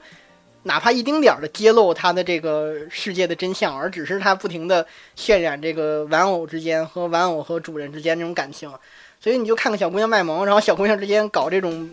这个什么主仆情深的百合可以看一看，但是你要真想从这当中看到点什么世界真相啊，或者说是觉得能看到点什么解密的特点，那为了防止 boss 还是缓一缓吧。好嘞，那我们接下来看这个恐龙日和、伊伊甸新园，还有这个大大动物会重启跟美少年侦探团这几个，反正我都没看，反正我看的、啊、这这我就分开说吧。嗯嗯，先说先说大运动会重启吧，这是一个特别特别垃圾的番，嗯、就是嗯，大运动会重启这是一个少女热血运动题材，但是呢，它用了一个未来科幻世界观背景，然后可惜它的人设还是鬼子喜欢的那种这个乡下淳朴土妞进城，然后跟独狼女二一起然后奋斗的故事，赛马娘第一季的感觉啊。然后画面是糙的不行，就跟就比未来盗影好一点。然后第一季的剧情，第一集的这个故事逻辑和这个剧情逻辑跟迷了一样。然后这个女主就是照常的给她设置入学期入学的这个绊子嘛，就开学迟到，然后不是，然后动不动就跟她是退学的。然后他让让他那个找找舍友，找不着舍友就得退学。然后他跟那个一反派掰手腕，掰手腕输了得退学。那女主开学迟到了，你这个事儿更值得退学吧？没赶上开典礼，怎么不让他退学呢？然后女二看起来是个苦大仇深，背负着整个星球的这个贫民窟少女的这种矫情感，但她矫情的特别莫名其妙，就跟躁郁症患者似的。女主这个。这个俩姑娘也不好看，萌不起来，然后故事又这么套路乏味，然后运动呢看着一点都不燃，而且就是那种铁人三项那种那种运动，反正就没什么看的价值。然后，嗯，恐龙日和是萌萌哒的这个小恐龙泡面，然后比泡面可能还短一点，然后就是两三句话的一个笑点，但这个笑点我不知道是我日语太差，反正我是一点都没笑出来，甚至我还不懂。嗯，哦，然后。对，这不是是那种谐音梗，就是那种哎，就而且他那梗都是明显就是说，这个哎呀天气太热了啊，比和热比起来，我还是不想灭绝，就恐龙那种，因为是恐龙嘛，哦，嗯、有点有点奇怪，反正是，哦，日式脱力梗啊、嗯。然后，伊甸星园它是那个妖尾的所谓的精神续作嘛，就是明显能看出来妖尾味儿。嗯，从这个人设、画风、战斗场面，甚至这个每一集的这种泪点反转，都是妖尾那个味儿。还有这个男主这种无知少年，然后，然后但是特别乐天派的这种感觉，就是可以追一下。相比《博人传》那种就是狗尾续貂，一定让让这个每个人物有一个结局，让他们下一代去努力这种老而不死的感觉。这种这个重新开坑，故事精神还在，然后人物变了，嗯，世界观和精神表现方法还是那个味儿。我觉得可能能让观众怀念前作，也有新的惊喜吧。所以，虽然这个我给了中等偏上的水平吧，但是还是希望这个《博人传》也好啊，还有这个《通灵王》也好，跟着学学。嗯，行了，呃，那么最后美少年侦探团我还没说呢，啊这个、我靠，一定要说美少年啊！你说，对，说这个是、啊、这个是新房昭之的作品啊，但是新房昭之的女性向作品啊，这是新房昭之的、呃，对，而且。他打着所谓的推理的外壳，但是特别奇怪，哦、呃，就是你的推就是推理完全没铺垫，就突然揭露一下，然后更多的其实还是新闻招式特有那种表现性，然后在那种新闻招式特有那种剪辑节奏和美感的画面里边做那种特别傻屌装逼装逼的事儿，就几个美丽的少年，一个美腿，一个美型，然后一个天真活泼，然后一个有钱，然后。作为新方式新方粉的话，我对他的这种画面表现和他的这个剪辑节奏，还有他的这个台词拿捏那个劲儿，我特别喜欢，还有那个画面感。但是这个故事真的就蛮怪的。哎，那就那就没辙了呀！哎呀，但是我继续看下去的，呃、而且我很，而且我迫切的希望这个字幕组能够加快一下更新，嗯、因为我现在看的字幕组都是纯日文或者是日文加英文版，就是新闻招之的节奏特别快，语速也快，我有些地方跟不上，嗯、希望这个字幕组能抓紧更新一下，我还是看着的这个。好嘞。那这个行了，你这么喜欢西方招之，我也不说什么了。然后最最主要的这这三部比较能打的啊，就这个八六不存在的战区，跟打了三百年的史莱姆，不知不觉就练到满满级，跟入间同学入伙的第二季啊。我呃，我先说一下我的八六战区这个，我觉得嗯，在众多这一季里面不咋地里面应该是可以看看的。然后还有这个。打了三百年的这个史莱姆的这个不知不觉就满级的，就是他那个声优也是这个蜘蛛嘛，然后就是转身蜘蛛嘛，然后觉得都是就是各种就反正我就是觉得，唉，也就那样吧啊。然后呃入入入间同学入魔了，这个我没看。嗯，我那我一个一个说啊，三百年的史莱姆是。嗯嗯，轻松搞笑番，但第一集我是没啥笑点。然后你这种异世界龙傲天、风傲天，然后，嗯，然后还有点轻松百合倾向，然后加上实力一波剑神搞笑梗。现在这个同类作品，你从天上扔一板砖能拍死仨，真的没什么新鲜感，我审美疲劳了已经。然后，而且这个风傲天装逼，你就跟其他大差不差。然后第一集收徒弟也特别套路。就是特牛逼，而且你作为一个龙傲天作品，你成长的过程中就不停地打小怪，嗯，挺无聊的感觉，而且着重的跨点也不是这种打小怪的成长性，而是之后的这种轻松生活感。就是你很多这种设定集合在一起，但是每个设定都没深究，到最后还是这种风傲天加上这个百合向的这种轻松日常。嗯、那你做这么多乱七八糟设定，嗯、搞笑感都没完全的集合出来，嗯、所以我就看不下去。嗯、然后还有啥那种你说的？除了这个、那个八六八六不存在战区，八六八六咱们最后再说，因为这个我、嗯、我也看到最后了。入间同学入魔了你没看，但是我第一集看了，然后第二集第二季看完之后就还是那种另类龙傲天，这还是龙傲天。嗯、虽然说你是个是个是个温柔可怜的可爱的人，然后进入了这个恶魔学校，但是如果说你我一开始以为这个他是那种嗯叫什么呢？是那种就是我在一个这个纯那个全是敌人的环境当中怎么生存的，就有点像这个无能力者娜娜的那种那种那种惊险感，是一种有点那种深刻的体验，但结果没有，就那种轻松搞笑，其实还是一个龙傲天故事。而且到到现在这一集开始已经完全没有那种隐藏他是个人类身份的那种那那那种悬念感了，所以失去了核心的这种命题能力，更多的现在就是看人设，啊，看这个男主的跟这个会长也好啊，跟他这个 C P 粉毛大帅哥之间的那种羁绊感。所以如果第一集你都没特别有有特别深的兴趣，没对这些人物产生爱意的话，那你这一季看不看无所谓。呃，八六的话，我是觉得他的那个所谓的战争悲壮和反乌汤乌托邦题材吧，展开还是有点有点力度不够，而且他人人物太多了，以至于他每一个我看到看到第六集每一个人物牺牲的时候，感觉都没有太多的和人物建立共情，这个人物就就就就离去了。而且六集可能这这也算我估算失败。我第一集的时候一看，我就感觉，哎，这男女主肯定得谈恋爱，这是残酷劲儿肯定淡了，酸臭味肯定上来了。但是看到第六集，他们他们俩好像也没有特别深的，就是感情戏出现，这个是我觉得，哎，还行。但是那你这六集干点啥呢？六级你表现这个整个社会的这种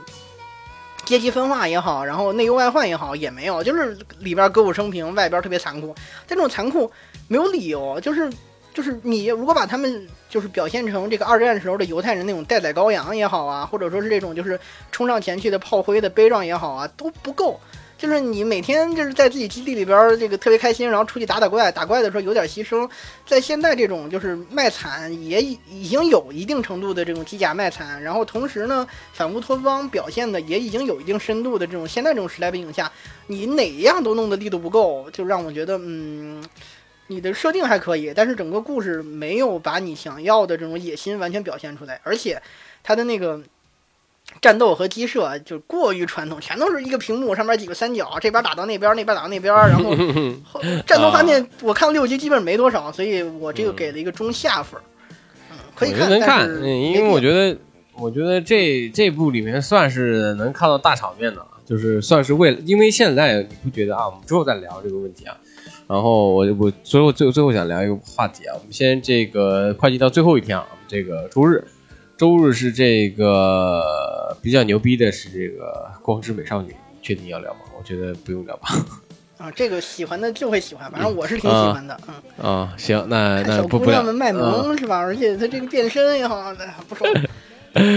哎，行了啊，这个我最主要想聊的就是这个《Megalo Box》第二期，那这个就。哎呦，看了三集，呃，反正看看了第三集、第四集，就是看的我真的是我也追不追不动了，就是感觉真的为什么，为什么第一季这么这么可以有一个，就是为了汗水、为了努力去做这个，怎么现在就感觉又是一个大叔在追追寻自己的一个过动画，就感觉，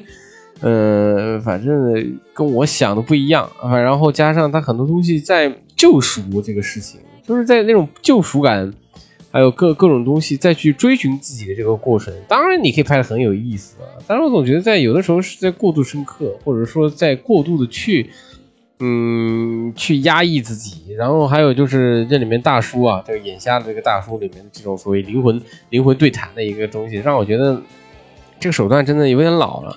然后还有就是整个这个，如果没有看到之前这《Megalo Box》第一季的话，对很多人是对很多世界观可能会有点忘。然后突然他搞了这么一个西部西部感特别强的一个一个世界观的时候，就让我觉得，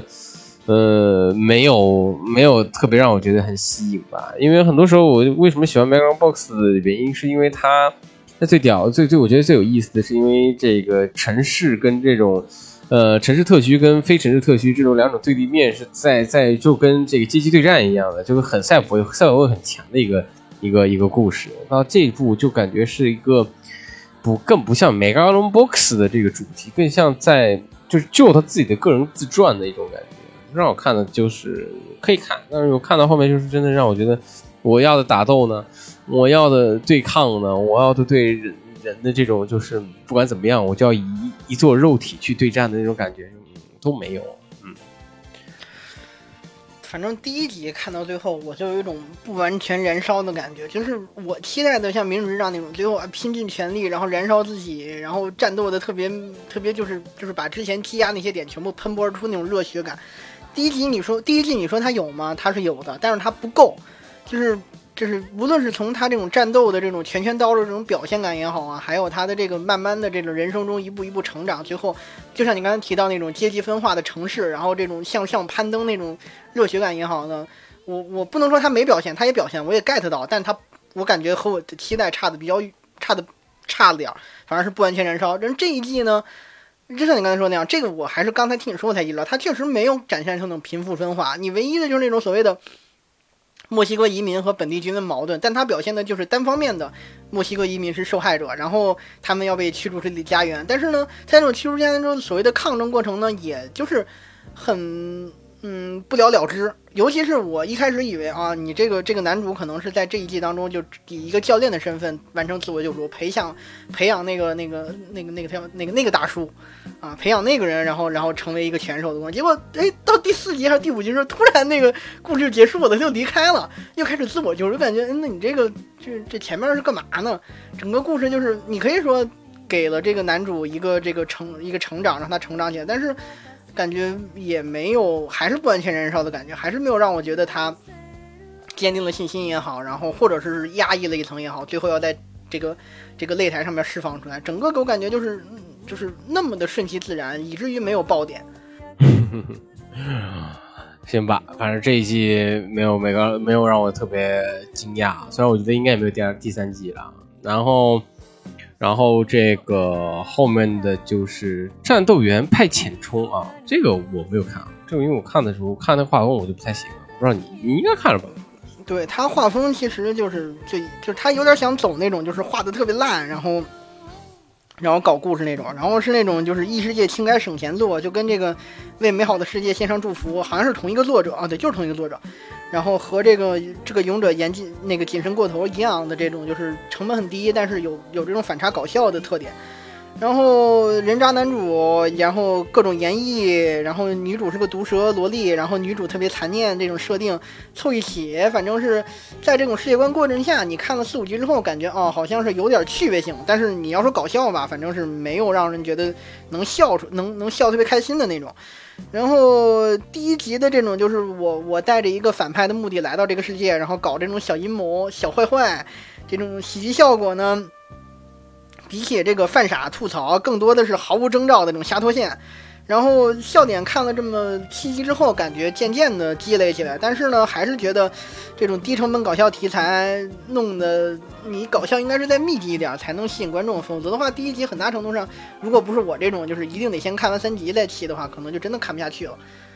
反正是不打搞笑可以看看啊。嗯，然后还有一个就是最后一个就最后一个就是我看了我看了我看了两集啊，但是我又弃了这个龙先生想要买个家。就我觉得一开始标题很新意啊，就觉得哇这种这种感觉像卖房子女人一样，就是去去异世界买房子，我觉得挺挺有意思的。但是觉得这个这个龙的性格让我觉得想把他头拧下来，就有的时候觉得真的是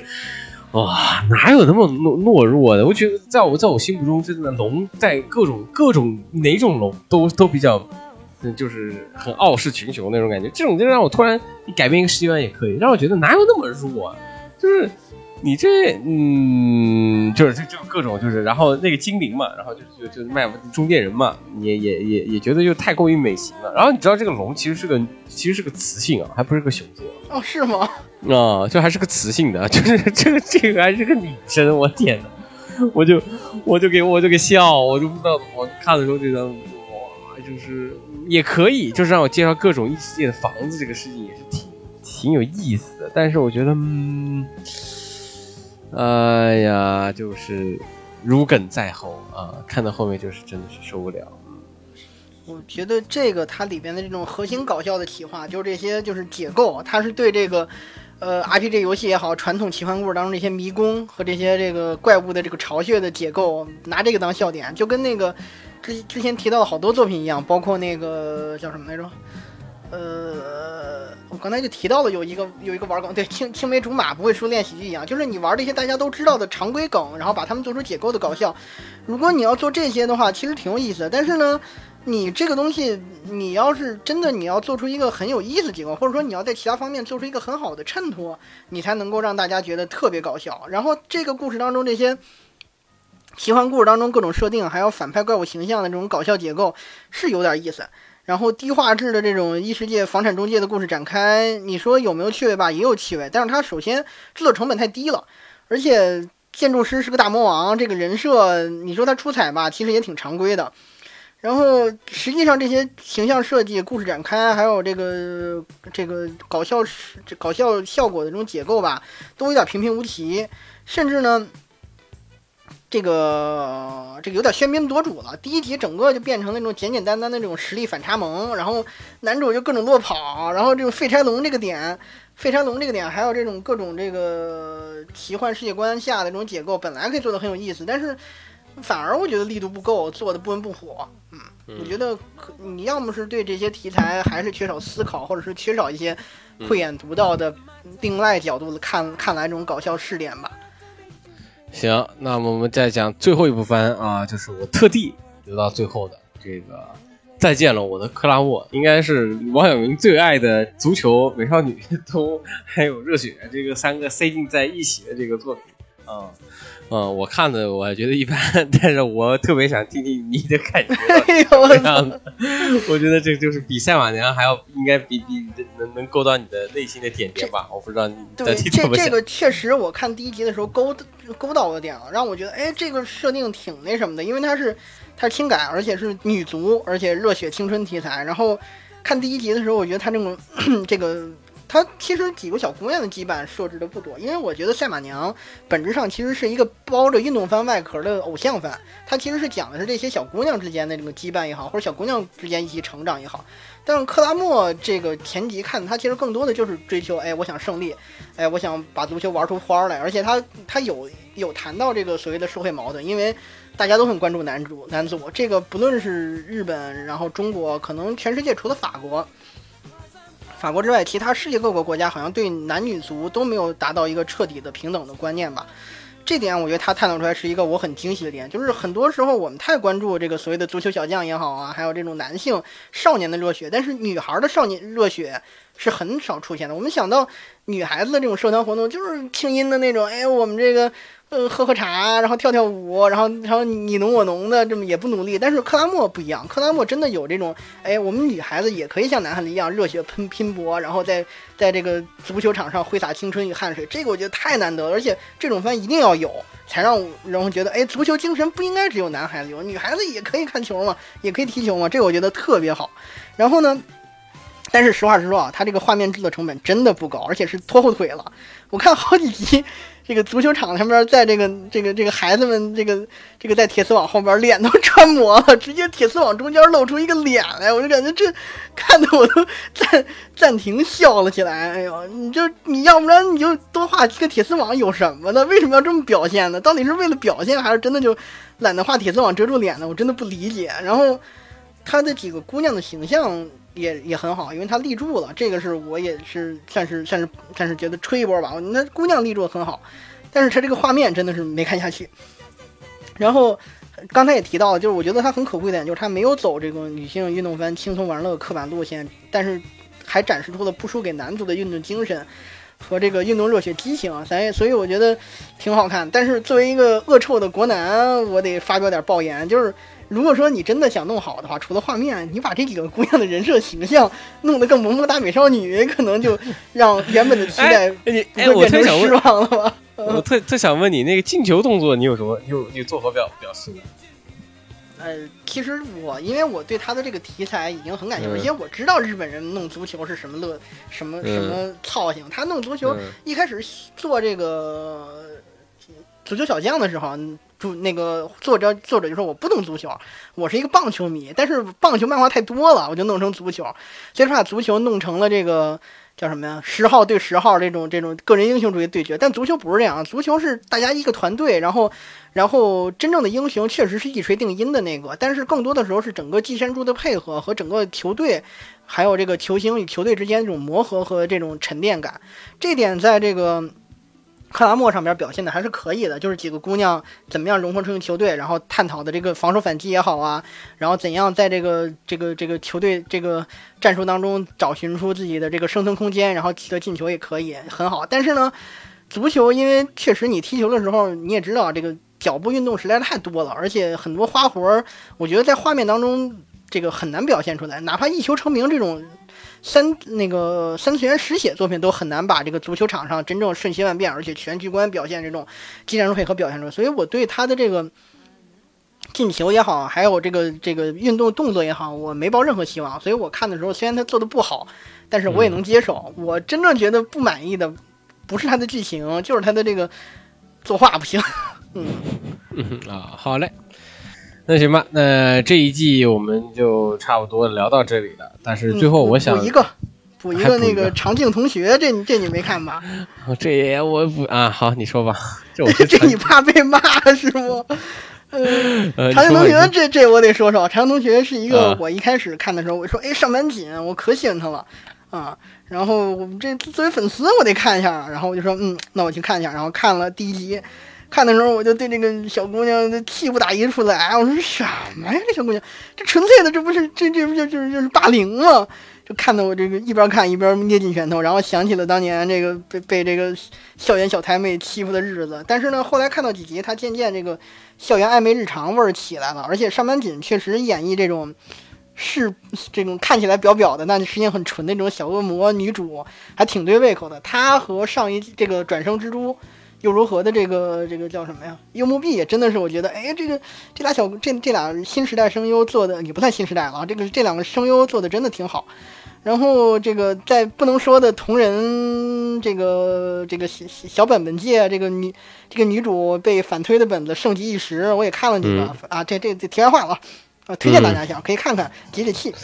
嗯，然后黑妹黑妹，我我反正我看第一集的时候，我说这不就霸凌再加 P U A 嘛、嗯，然后一边否定，一边引诱，一边嘲讽这个男主，一边使劲在男主周围晃的。然后男主被欺负的时候，我也特别生气，说这男主什么呀？被欺负的时候还欲拒还迎，羞红羞红脸，总有一种哎，我这个异性缘为零，平时接触不到小姑娘，终于能被能被美少女关注去了。但是虽然还是负面的，还是被欺负这种关注，但是然后这种抖 M 暗爽，反正就是哀其不幸，还怒其不争。然后，然后女主这种嘲讽侮辱式的，就看到最后，看到最后，现在开始转甜了。而且，因为她这些女主的朋友也开始算是撩男主吧，女主还在吃醋，感觉哎，好像对女主没那么讨厌了。整个这个更更觉得女主是种倒贴了。反正就感觉她还有那个叫，如果这叫爱情会让人很恶心，就给我一种感觉，就是不管是男孩子女孩子，看完之后就会觉得，哎，我什么都不做，肯定都有女孩子喜欢我，或者男孩子喜欢我，或者大帅哥喜欢我，我觉得特别特别不现实，而且看得我特别奇怪，啊、嗯，反正你从这两个作品一样，你这个作品呢，你看个这个恋爱色气小甜饼挺好，但是我其实还挺想跟进一下，这个青春时代如果真的有被这种小太妹霸凌过的男孩会作何感想？还挺想跟进一下的，我看了之后甚至想在豆瓣贴个文，写写我这个初高中时候周围的那个小太妹和我的一些故事。但想了想，还是先听听。如果说观众有看这个的话，聊聊吧。我真的还挺挺好奇，就是如果你真的有这种 P T S D， 或者说你的青春期，肯定大家都接触过这种小太妹，跟这种小太妹之间到底是这种感觉吗？反正我回想起来的时候，我我没我没有这么感同身受。嗯，呃，好的。好的，哎呀，这段有没有还不是个问，还是还不知道是个问题，是不是个问题？好的，嗯，呃，行，这没什么吧。然后，然后还有的这个就是最后，最后想聊的，就是我们之前在聊一个点，就是现在这个讲未来番越来越少了，就是真的现在你就是印证了我们之前聊的一点，就是这一季除了除了 Megalo Box 也不算了，我觉得就未来番就是算是快被。就没了，就是我觉得就是全被这个异世界番给吞没了，甚至就是异世界番跟这个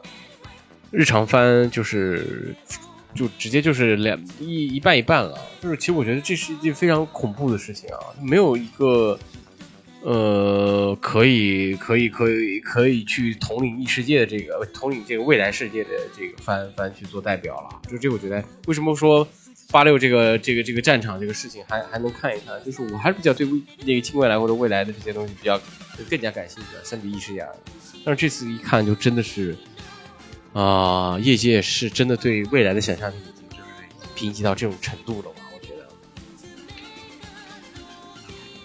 你要简单来说，就是日本已经没有未来了。嗯啊，就大家沉溺于这个所谓的这个逃避世界就可以了。所谓这种，我觉得一一方面不是因为逃避世界、嗯，一方面我觉得是对未来的思考。在近几年，好像日本的业当中，他们真的有一种沉寂的特点，就是我觉得他们不敢去思考，嗯、或者说他们思考之后，你没发现，就是、嗯、这种东西，未来世界的思考，你应该是自洽的，各种东西应该是有一套自己的这种完美的贴合的。嗯、你看黄金时代，任何一个，嗯。黄金时代科幻也好，或者说是这个日本经济腾飞时期的，你像高达也好，或者是那个时代的未来作品也好，他们真的对未来有着充满的这种设想，各方面的东西，从这个衣食住行开始都会有这些东西。但是你再看，嗯、这你就提到八六也好，八六的话，所谓的未来，它更多的是一种政治形态，或者说是哎 A A I 叛乱，是吧？嗯、然后人类人类打 A I， 然后然后政治形式上面就是这个分而治之，然后种族隔离。是吧？嗯、这个这个东西，你想的倒是倒是有那么回事，有这么从现实出发、嗯。但是你看，除了社会思考之外，经济思考呢，或者是文化思考呢，在未来社会，如果说你真的造成了这种种族隔离，或者说真的有这种 A I 入侵，那你这个世界的文化应该是什么样的？他们人应该是说着什么的，人过着什么样的生活，然后整个街道的布景什么？结果没有，那个白毛世界上面所有的这个白毛的这个人，过得跟跟现现代社会没什么不同，还是在在在大大教室里边上课，而且大教室还都是那种欧洲古典那种圆圈式的，街上跑的车也没什么未来感，然后整个房房屋还都是欧洲中世纪水平的房屋，我就感觉整个世界观是一个不自洽的世界观，就和这个治不灭不灭的你是一样，就是如果你身处在一个世界环境里边，你的整个世界观架构应该是一个全方位自洽的，你制作者应该去思考，我在这个世界观下人是怎么活着的，人应该说什么话，但是。嗯，你说是大家欠思考也好，或者是商业商业到了这商业动画到这一步，大家没什么精力，或者说没什么这个长的制作周期思考也好，都有这个原因。但我觉得，更多的还是你做这些东西是需要成本的，你你的设定成本，或者说你要背负这个东西啊。如果如果别人喷说你这个不应该这么弄也好，呃，大家怕担这个责任，所以不敢弄。或者说你弄了之后，你除了像这种这个不存在的战八六这行，你弄了一个世界观下，然后做，然后做这个，呃，嗯，叫什么来着？哎，对，你突然落那个东西，我知道这个想到了，你没说那个 V V 的什么什么丧啊，那个长月达平做的那个，那个是一个未来系作品了啊？那是吗？我没，我没，没没没。没看到对，那那那个，我觉得就是原创罪恶王冠和长野达平做的一个作品，然后他讲的是人工智能穿越的这种一个三集是一个单元那种作品，然后讲的是这个、哦、女主应该挺挺火，是一个机娘，然后机娘在这个这个在另外一个 A I 带动下，为了拯救人类，然后一步一步穿，然后因为他因为 A I 活得时间长嘛，然后每到一个时间点上就被这个这个小 A I 唤醒，然后然后改变这历史形态。我觉得他的这个焕然历史观。塑造的还是有那么点一脉相承，但是还是太过、嗯、太过肤浅，就是哎，这个什么什么时间段某一个 A I 死了，或者某一个 A I 跟人类结婚了，这个、嗯、这个世界观点造成的这个这个世界观的这个这个整个世界线的改变或者收束，然后它就要改变这些时间点、嗯、然后结局可能有 boss 风险，但我觉得这个是这一季我还是比较期待推拿去看一下啊，现在补上了，但是从这个我就能看到这个就是对未来的幻想，就是嗯，还有一点就是，我觉得日本人的历史观念和我们的这种经济史观还是不太一样的。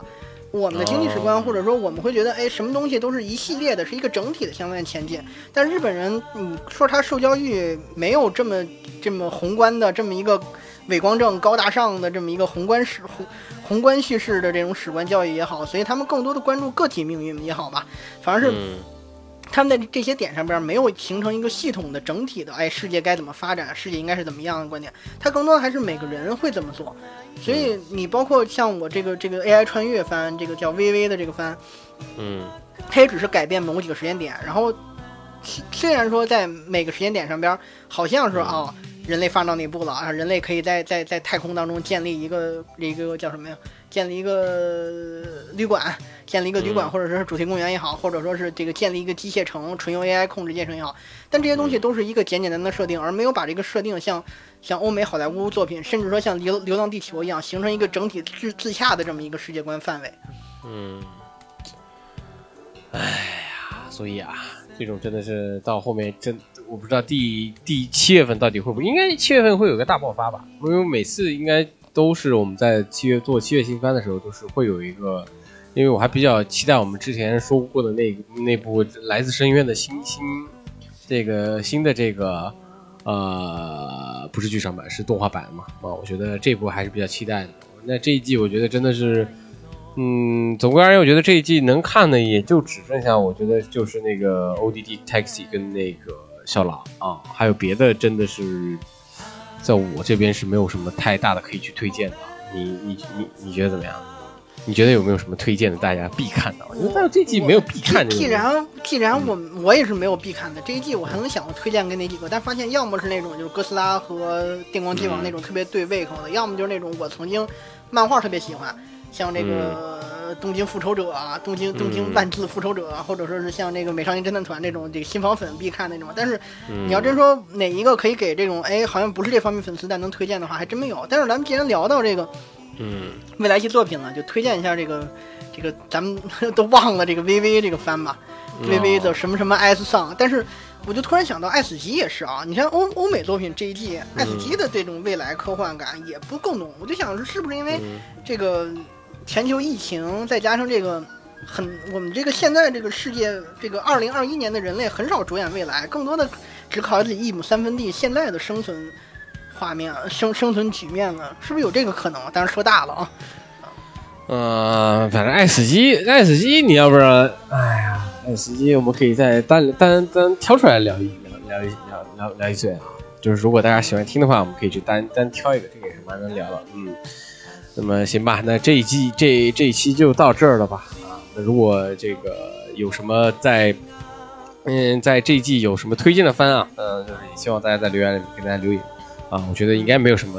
嗯、呃、比较有意思的番了，或者或者聊聊吧、嗯、或者聊聊这个各个番，有一些番我其实还是可以多聊聊的，毕竟说哎这这更多的是一个漫谈，就是每一个点到即止，然后关于这个未来作品我确实也是想听听大家或者说听听爱好者们都怎么看啊，反正是保持期待，但是肯定还是未来前途是光明的嘛。是前途是光明的，嗯，那我们就嗯加油吧，嗯加油吧少年，加油吧各位啊，行，那这期就到这里吧，嗯行，那拜拜，嗯拜拜。